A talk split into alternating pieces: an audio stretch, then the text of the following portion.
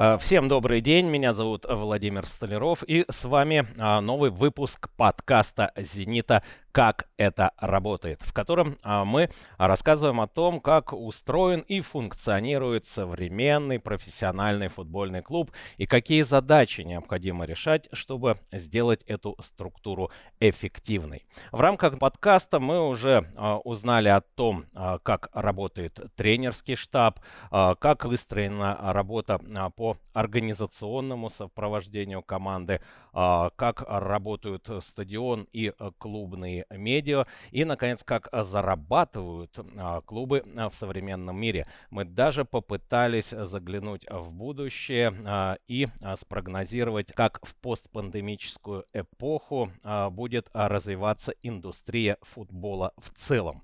Все выпуски вы можете послушать или посмотреть на клубных ресурсах, а также самых популярных подкаст платформах. И сегодня а, у нас заключительный выпуск, в котором разговор о будущем продолжится. И мы а, порассуждаем о такой важнейшей составляющей большого клуба, как собственная футбольная школа, ну или как клубная академия. Зачем она клубу нужна, а, какие цели перед ней ставятся и как эти задачи решаются. И вот с этой целью мы пригласили в студию Э, заместителя генерального директора по спортивному развитию и юридическому сопровождению футбольного клуба «Зенит» Максима Погорелова. Максим Александрович, здравствуйте. Добрый вечер.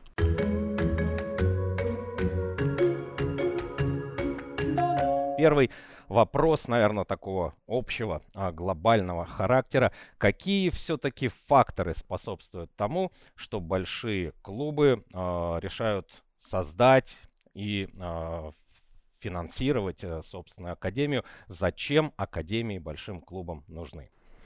Ну, во-первых, я хотел бы поздравить всех наших зрителей и горожан с уникальным достижением, которое показала Академия в этом году. Четырьмя старшими возрастами мы выиграли первенство России. Два ЮФЛ, Мальчишки 2005 года победили на первенстве страны, и мальчишки 2007 в тяжелой борьбе обыграли «Спартак» в финале. Возвращаясь к вашему вопросу, зачем Академия профессиональному клубу, есть две точки зрения, которые обосновывают наличие Академии в любом профессиональном клубе. Первое – это дань традиции и какая-то философия, связанная с тем, что в команде должны играть воспитанники, либо как минимум должен быть прогресс для подготовки молодых резервистов. И вторая история, это, конечно же, про бизнес, потому что если правильно выстроить всю эту вертикаль подготовки и иметь возможность задействовать и основную команду при подготовке молодых футболистов, это, в принципе, может превращаться в хорошую бизнес-составляющую, которая позволяет не только растить, но и выгодно продавать. Позволю себе еще, может быть, э, вернуться к теме, с которой вы начали, с четырех побед а, команд Академии. Вы сказали, что такого не было а, никогда, и не только в Академии «Зенита», но я так подозреваю и вообще в Ваших, мне, мне неизвестно, чтобы да, кто-то... Ваших, у ваших коллег из Академии других клубов. Что, на ваш взгляд, стало вот принципиальным таким моментом, что привело команды Академии к этому рывку? Однозначного ответа, конечно же, нет, потому что это и умение терпеть, и ждать, когда из ребят, которых мы набирали, дорастут те ребята, которые будут э, громить всех в играх UFL, это, безусловно, работа тренеров, которые на протяжении длительного времени готовили э, этих пацанов.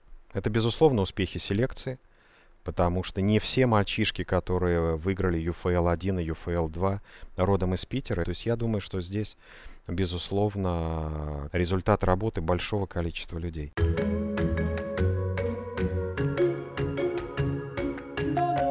Как э, происходит зачисление мальчишек в академию, э, каким образом их находят. Есть ли какие-то, скажем так, современные инновационные э, способы э, этой самой селекции и э, нахождения и приглашения игроков в академию? В академию нет так называемого прямого набора в академию мы набираем первый год академии, восьмилетние мальчики, да, это, соответственно, набор через филиалы, которых у нас в городе порядка 16 штук.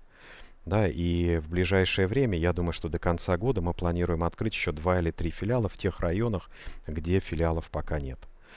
А для чего нам нужны филиалы? Если э, в филиалах мальчики появляются начиная с 6 лет, соответственно, дополнительно к моменту зачисления 8-9 лет в академию есть возможность так или иначе на общем уровне качественно подготовить ребят к работе в нашей академии.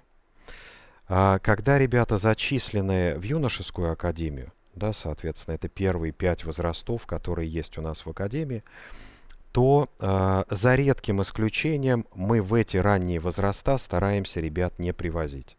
Потому что на раннем этапе отрывать от семьи мы считаем не до конца правильным.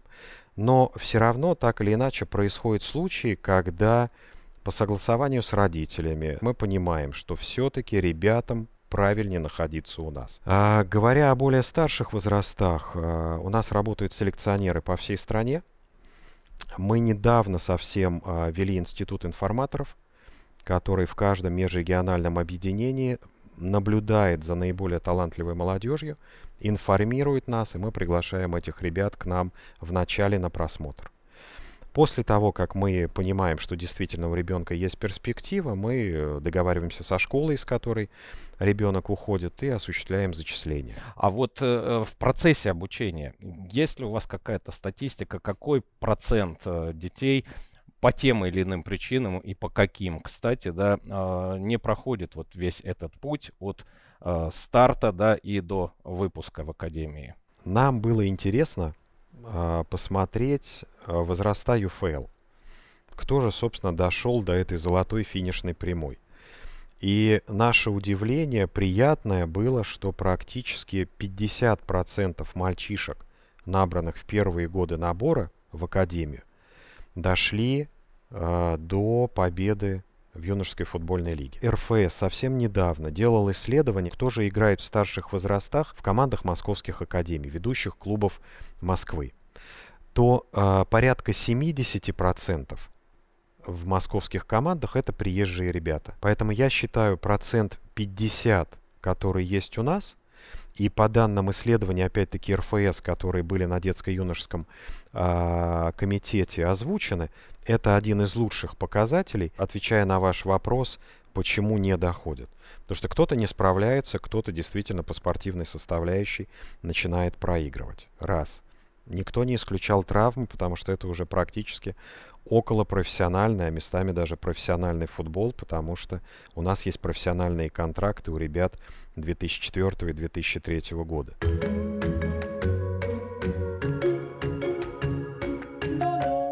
А, Максим Александрович, ну и а, помимо ведь э, спортивной составляющей, мы понимаем, что речь идет о, юных, молодых людях, да, а, которые еще только а, начинают свой такой по-настоящему серьезный жизненный путь. И здесь ведь очень важна и образовательная функция. А, и, а, насколько я знаю, в Академии с этим тоже ведется большая работа. Мы, конечно же, большое внимание уделяем общеобразовательной школе и тем достижениям, которые наши ребята показывают э, в школе, с которой мы сотрудничаем уже более 40 лет, 473 школа, которая находится в шаговой доступности э, от Академии.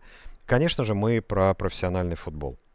Но, к сожалению, мир так устроен, что профессиональная карьера рано или поздно, дай бог, чтобы у наших воспитанников поздно, но заканчивается. Поэтому подготовить человека к взрослой самостоятельной жизни – по возможности заложить ему интерес к другим профессиям, которых в футболе тоже предостаточно. Помимо общеобразовательной школы, также мы понимаем, что есть некоторые области, в которых мы можем в силу знания и опыта, который есть у людей, работающих в Академии, помочь нашим ребятам. В частности, совсем недавно Сергей Цимерман, Антон Макаренко прочитали э, нашим воспитанникам старших возрастов Академии курс лекций про то, как надо общаться с прессой, как надо делать пресс-подход, как надо вести себя аккуратно в социальных сетях. То есть, в общем, э, все то, что в современном мире э, крайне необходимо молодому игроку, который порой, э, будучи даже очень талантливым, из-за своих каких-то непродуманных действий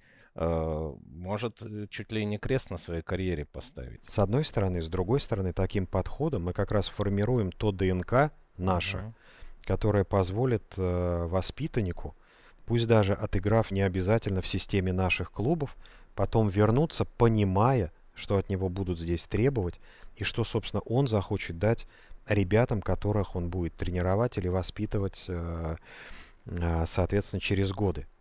Также говоря о работе Академии и о подготовке тренеров, я не могу не сказать об уникальном институте, который есть внутри нашего клуба. Это Центр подготовки тренеров. Мы единственный профессиональный клуб, насколько мне известно, в Восточной Европе, где внутри клуба есть э, такой центр. Центр возглавляет Сергей Юрьевич Морозов. Мы имеем возможность на территории северо-запада, ну и в принципе всей страны по согласованию с РФС, готовить специалистов для детско-юношеского футбола и выдавать лицензии, экзаменовать на лицензии D, C и B юношеская. Дальше э, одной из причин вы уже, естественно, назвали тренеров, да, того успеха, прорыва, а, с которого, собственно, и начался наш э, сегодняшний а, разговор. Какие требования в Академии существуют э, к тренерскому персоналу? И, наверное, э, есть ли какие-то методы, которыми вы, как руководитель, например, измеряете успешность работы и всего персонала в целом, ну и, наверное, индивидуально каждого из тренеров. С недавнего времени мы начали попытку проанализировать качественный состав наших э, тренеров. И тренеры в академии работают довольно-таки длительный период времени, практически все, за редким исключением. Это хороший показатель, потому что тренеры, в принципе, это золотой фонд любой академии. То есть это те инвестиции, которые нам не жалко совершать.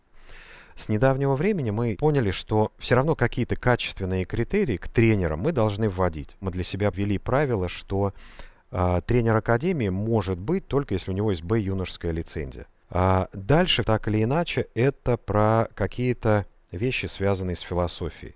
Мы ожидаем, что в наших тренерах есть так называемый зенитовский ДНК. То есть это люди, либо игравшие за «Зенит», либо это люди, которые, не поиграв на профессиональном уровне, так или иначе с нами уже очень давно. Процент успешности тренера это, конечно же, история во многом оценочная. Мы стараемся максимально уходить от э, индивидуальных оценок. Поэтому мы за то, чтобы максимально открыто происходили те или иные процессы.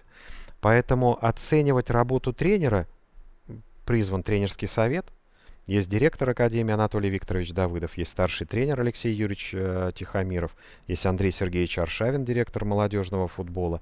Они оценивают прогресс ребят. Но, опять-таки, я уже сказал, что, ну, в моем понимании, самое ценное в академии – это, конечно же, тренеры. Поэтому в допандемическое время мы э, всячески пытались, чтобы наши тренеры проходили стажировку за рубежом. И в Шальке, и в Аустрию, и в Цервену Звезду мы направляли наших тренеров. Если в Шальке хорошие тренеры по физподготовке и очень хорошая академия с точки зрения подготовки и продвижения игроков по вертикали, мы направляли туда наших тренеров, чтобы они смотрели, как эти процессы выстроены у них. А возвращаясь к тому, что я упомянул относительно хорошего костяка тренерского, который сейчас сложился в Академии, я не могу не сказать относительно комитета по талантам, который был впервые создан в а, «Зените». В комитет по талантам входит и Сергей Богданович Симак, и Владислав Николаевич Радимов, и Константин Георгиевич Зырянов, и Андрей Сергеевич Аршавин, и Алексей Юрьевич Тихомиров. То есть те люди, которые непосредственно – готовят резерв. То, что, по крайней мере, мы этим э, коллективом обсуждаем, э, молодые наши таланты, говорит о том, что точно у них перспектива развития в клубе есть. Комитет по талантам это действительно такая креативная находка, но очень важно, опять же, здесь акцентировать внимание, что судьба молодых игроков, она определяется не в тот момент, когда у них заканчивается срок договора, да, а намного заранее, и в этом участвуют действительно самые первые а, лица клуба в э, тренерском смысле. А, Максим Александрович, ну вот есть, э, и я знаю, что в Академии тоже а, так и было. А, два варианта, да, а, тренерской работы с командой, да, а, или тренер ведет команду от и до, или тренер там э, один год работает, передает следующему, берет тех, кто э, младше вырастает на год. А на ваш взгляд, какой вот из этих э, способов более эффективен, современен? А, ну, наверное, все равно результат отвечает, правильная концепция внутри академии или нет. Система, которую мы стали применять, это передача возраста приблизительно через три года от тренера к тренеру. Хотя пример э, работы тренеров в смене, это, конечно же, ведение с набора и до конца. К нам приезжали коллеги из Аякса на один из турниров, и они сказали, что мы меняем ребят через э, возраста через 6 недель.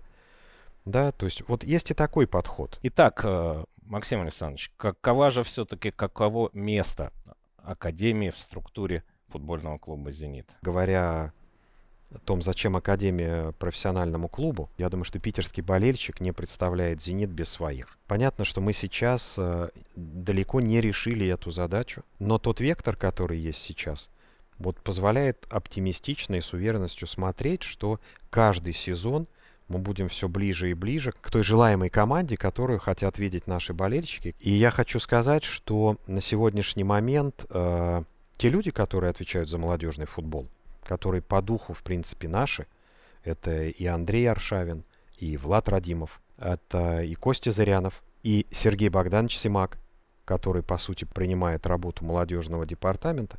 Это все люди, которые, и этот сезон это показал, они умеют договариваться. У них порой не по каждой фамилии есть единое мнение. Но то, что я со стороны могу наблюдать, у них есть точно желание слышать и, и найти какое-то решение, которое со временем приведет к тому, я в этом уверен, что молодые будут выходить в основе. Мы никуда от этого не денемся.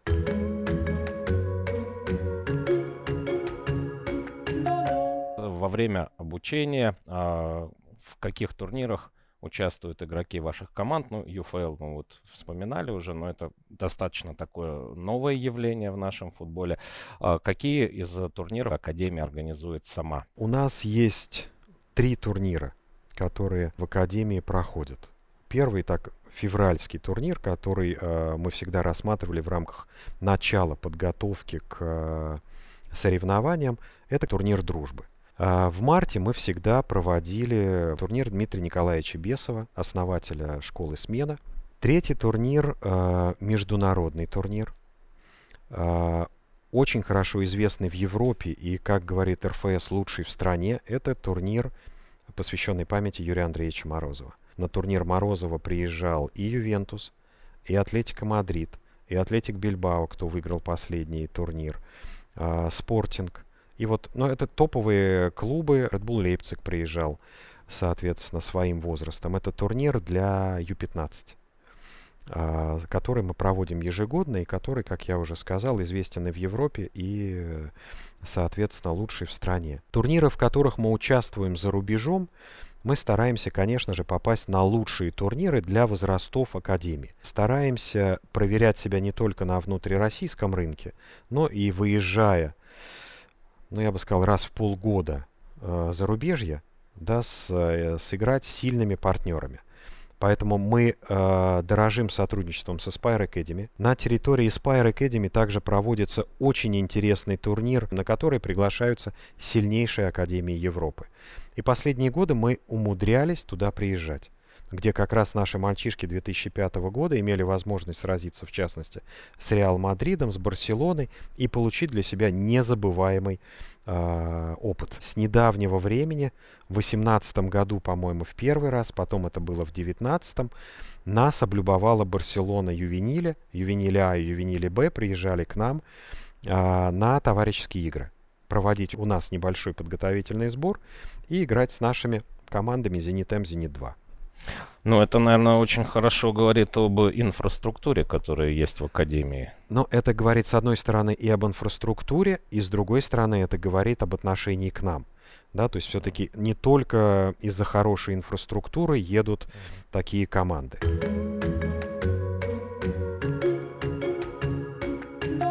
А, Максим Александрович, ну и вот а, мы много говорили, начали, вернее, с двух составляющих, да, почему клубам нужны академии, а не просто покупать да, игроков. И вы сказали две вещи. Первое это то, чтобы болельщики понимали, что это все-таки их команда. И э, второе, что это все-таки некая э, бизнес составляющая, да, потому что мы понимаем, что э, вот происходит выпуск, но, конечно, далеко не все из них смогут пробиться в основной состав клуба. И дальше вот как раз, видимо, вступают э, в дело те самые бизнес-моменты, аренды, перепродажи и так далее. С недавнего времени как раз подход относительно бережливого отношения к тому продукту, который мы делаем и который появляется у нас на выпуске, мы стараемся всячески внедрять. И мальчишки, которые сейчас выходят от нас, но совсем за редким исключением, не знают, что их ждет в будущем. Те ребята, которые по той или иной причине в молодежке у нас не задержатся, мы специально через скаутов, через э, личные наши отношения стараемся трудоустроить в другие клубы. Пусть даже это идет речь о клубах ПФЛ, пусть мы не получим компенсацию за подготовку игрока при заключении первого профессионального контракта в этих клубах. Ничего страшного. По крайней мере, ребята будут развиваться, они будут у нас на виду, и если э, все сложится как хотелось бы, мы их пригласим. Аренда с правом выкупа – это конструкции, которые мы тоже используем, потому что если мы видим перспективу в игроке, конечно же, мы не хотим, чтобы он уходил от нас бесследно. То есть, резюмируя этот вопрос, можно сказать, что э, выпускники, даже если они э, не остаются э, в «Зените М», в «Зените-2», они не выходят, что называется, в пустое поле и дальше делай, что хочешь мы не хотим, как раньше, чтобы это все вот происходило так, как вы сказали. Это все-таки актив, который создавался порой десятилетием или даже больше, если взять еще филиальные возраста. Клуб вкладывал э, деньги, люди вкладывали свое время и силы. И сейчас я вижу, насколько наши выпускники все-таки востребованы.